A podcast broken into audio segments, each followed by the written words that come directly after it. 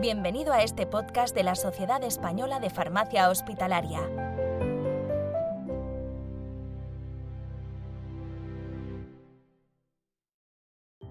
Buenas tardes. Ah, desde la Dirección de Formación de la SEF ah, os contamos algunas incidencias y algunas características típicas que tenemos en esta Dirección de Formación.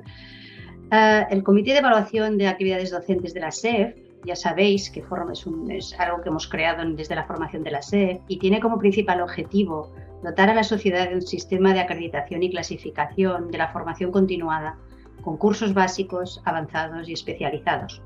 Sus principales funciones son facilitar y coordinar la oferta docente para las distintas categorías profesionales de la SEF, garantizar que dicha docencia sea adecuada a las necesidades de los profesionales y garantizar una formación de calidad. El CEAD, el Comité Evaluador de Actividades Docentes, está formado por el director, la directora y subdirectora de formación de la SEP, el coordinador de los grupos de trabajo, el director de la página web, un miembro de la Junta de Gobierno de la SEP actual, un miembro del grupo de trabajo de tutores de residentes y cuatro miembros de la sociedad con formación académica y experiencia en formación y docencia en farmacia hospitalaria y en otras categorías profesionales, que fueron escogidos tras convocatoria abierta a todos los miembros que componen nuestra sociedad. El CEAD debe ser el órgano clave para la acreditación de la formación. Por ello, para avalar la idoneidad y calidad de la formación, ha creado un baremo, un baremo acreditativo de los distintos y distintos grados de formación, junto con algunos itinerarios formativos concretos para las distintas actividades docentes, así como también los logos que acreditan cada una de estas actividades. Se han etiquetado, se han, perdón, se han estipulado los criterios de valoración de cada grado, considerando los objetivos concretos y específicos de las propuestas, la metodología docente a aplicar, la evaluación de la formación y la valoración de las encuestas de satisfacción. Veamos los distintos tipos de formación y las diferencias entre la formación propia SEP y la que avala la SEP. Ana María. Gracias, Dolor. Efectivamente, entre la oferta formativa vinculada a la SED, cabe diferenciar las actividades formativas propias de la SED y que son evaluadas por nuestro comité, por, la, por CEA, y las que son promovidas por otras instituciones ajenas que posteriormente pueden pedir el aval a la SED. Para ayudar al socio a distinguir entre estos dos tipos de actividades, el CEAD ha creado una serie de logos propios que ayudan a identificar cada uno de estos tipos.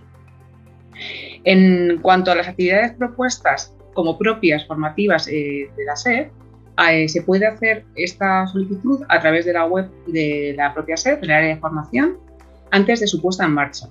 Para ello, el CEAD evalúa una primera revisión, evaluación por pares, entre los distintos miembros del comité, donde se evalúan aspectos como la idoneidad del contenido, el sistema de evaluación, el profesorado, la duración, el formato, así como las áreas competiciones incluidas en cada propuesta. Como resultado de esta primera evaluación, y una vez comentado con el resto del comité, se emite un informe de evaluación favorable o con posibles mejoras.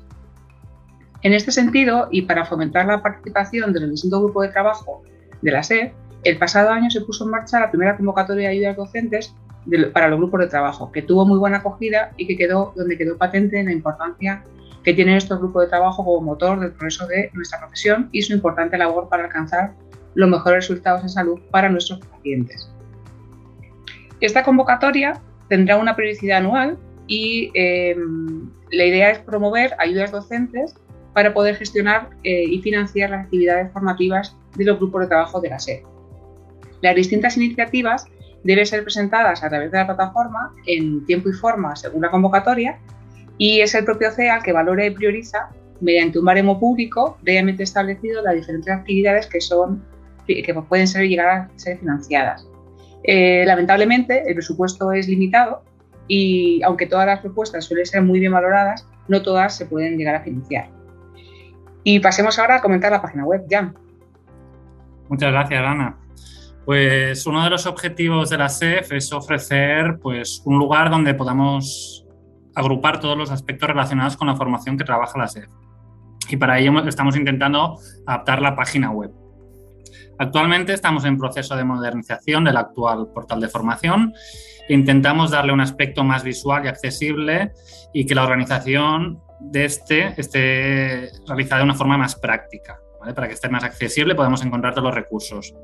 Eh, cuando esté actualizado, que esperamos que sean las próximas semanas, eh, podrás encontrar toda la información relacionada con el posgrado, que luego veremos a continuación, enlaces a los documentos e infografías que se trabajan desde el seno del CEAT y por último un buscador de los cursos realizados. Este permitirá encontrarlo en base al grupo de trabajo que lo ha realizado, el nivel formativo al que corresponden, la temática, incluso accesos a los cursos que ya estén cerrados, pero para los cuales ofrecemos un, acceso a sus apuntes, aunque sin la posibilidad de obtener la certificación de realización del curso. Además, otro de los objetivos del programa es integrar las actividades docentes de los distintos grupos de trabajo en la estrategia formativa y el itinerario docente de la SED. En este último año, el primer cambio ha sido separar las actividades docentes de la convocatoria de ayudas a los grupos de trabajo en una convocatoria docente independiente. A través de esta convocatoria se pretende dar mayor importancia a las actividades de los grupos e integrarlas desde el principio en la estrategia formativa de la SED. ¿Y qué nos tenéis que explicar sobre la plataforma de doctorado? Pues hola Jan, lo que os voy a contar es lo siguiente. La formación de posgrado y especialmente la obtención del título de doctor como máximo grado académico es un aspecto de vital importancia para el conjunto de la profesión.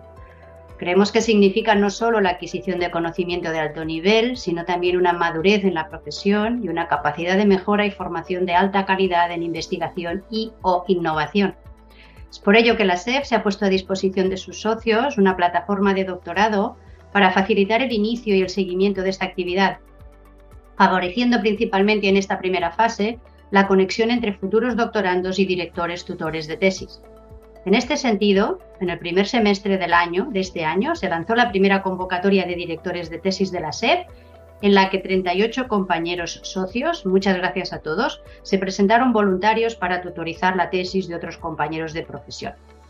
Pero además de esto, tenemos otros proyectos de futuro con niveles formativos y creación de itinerarios. Ana María, ¿nos cuentas un poco más?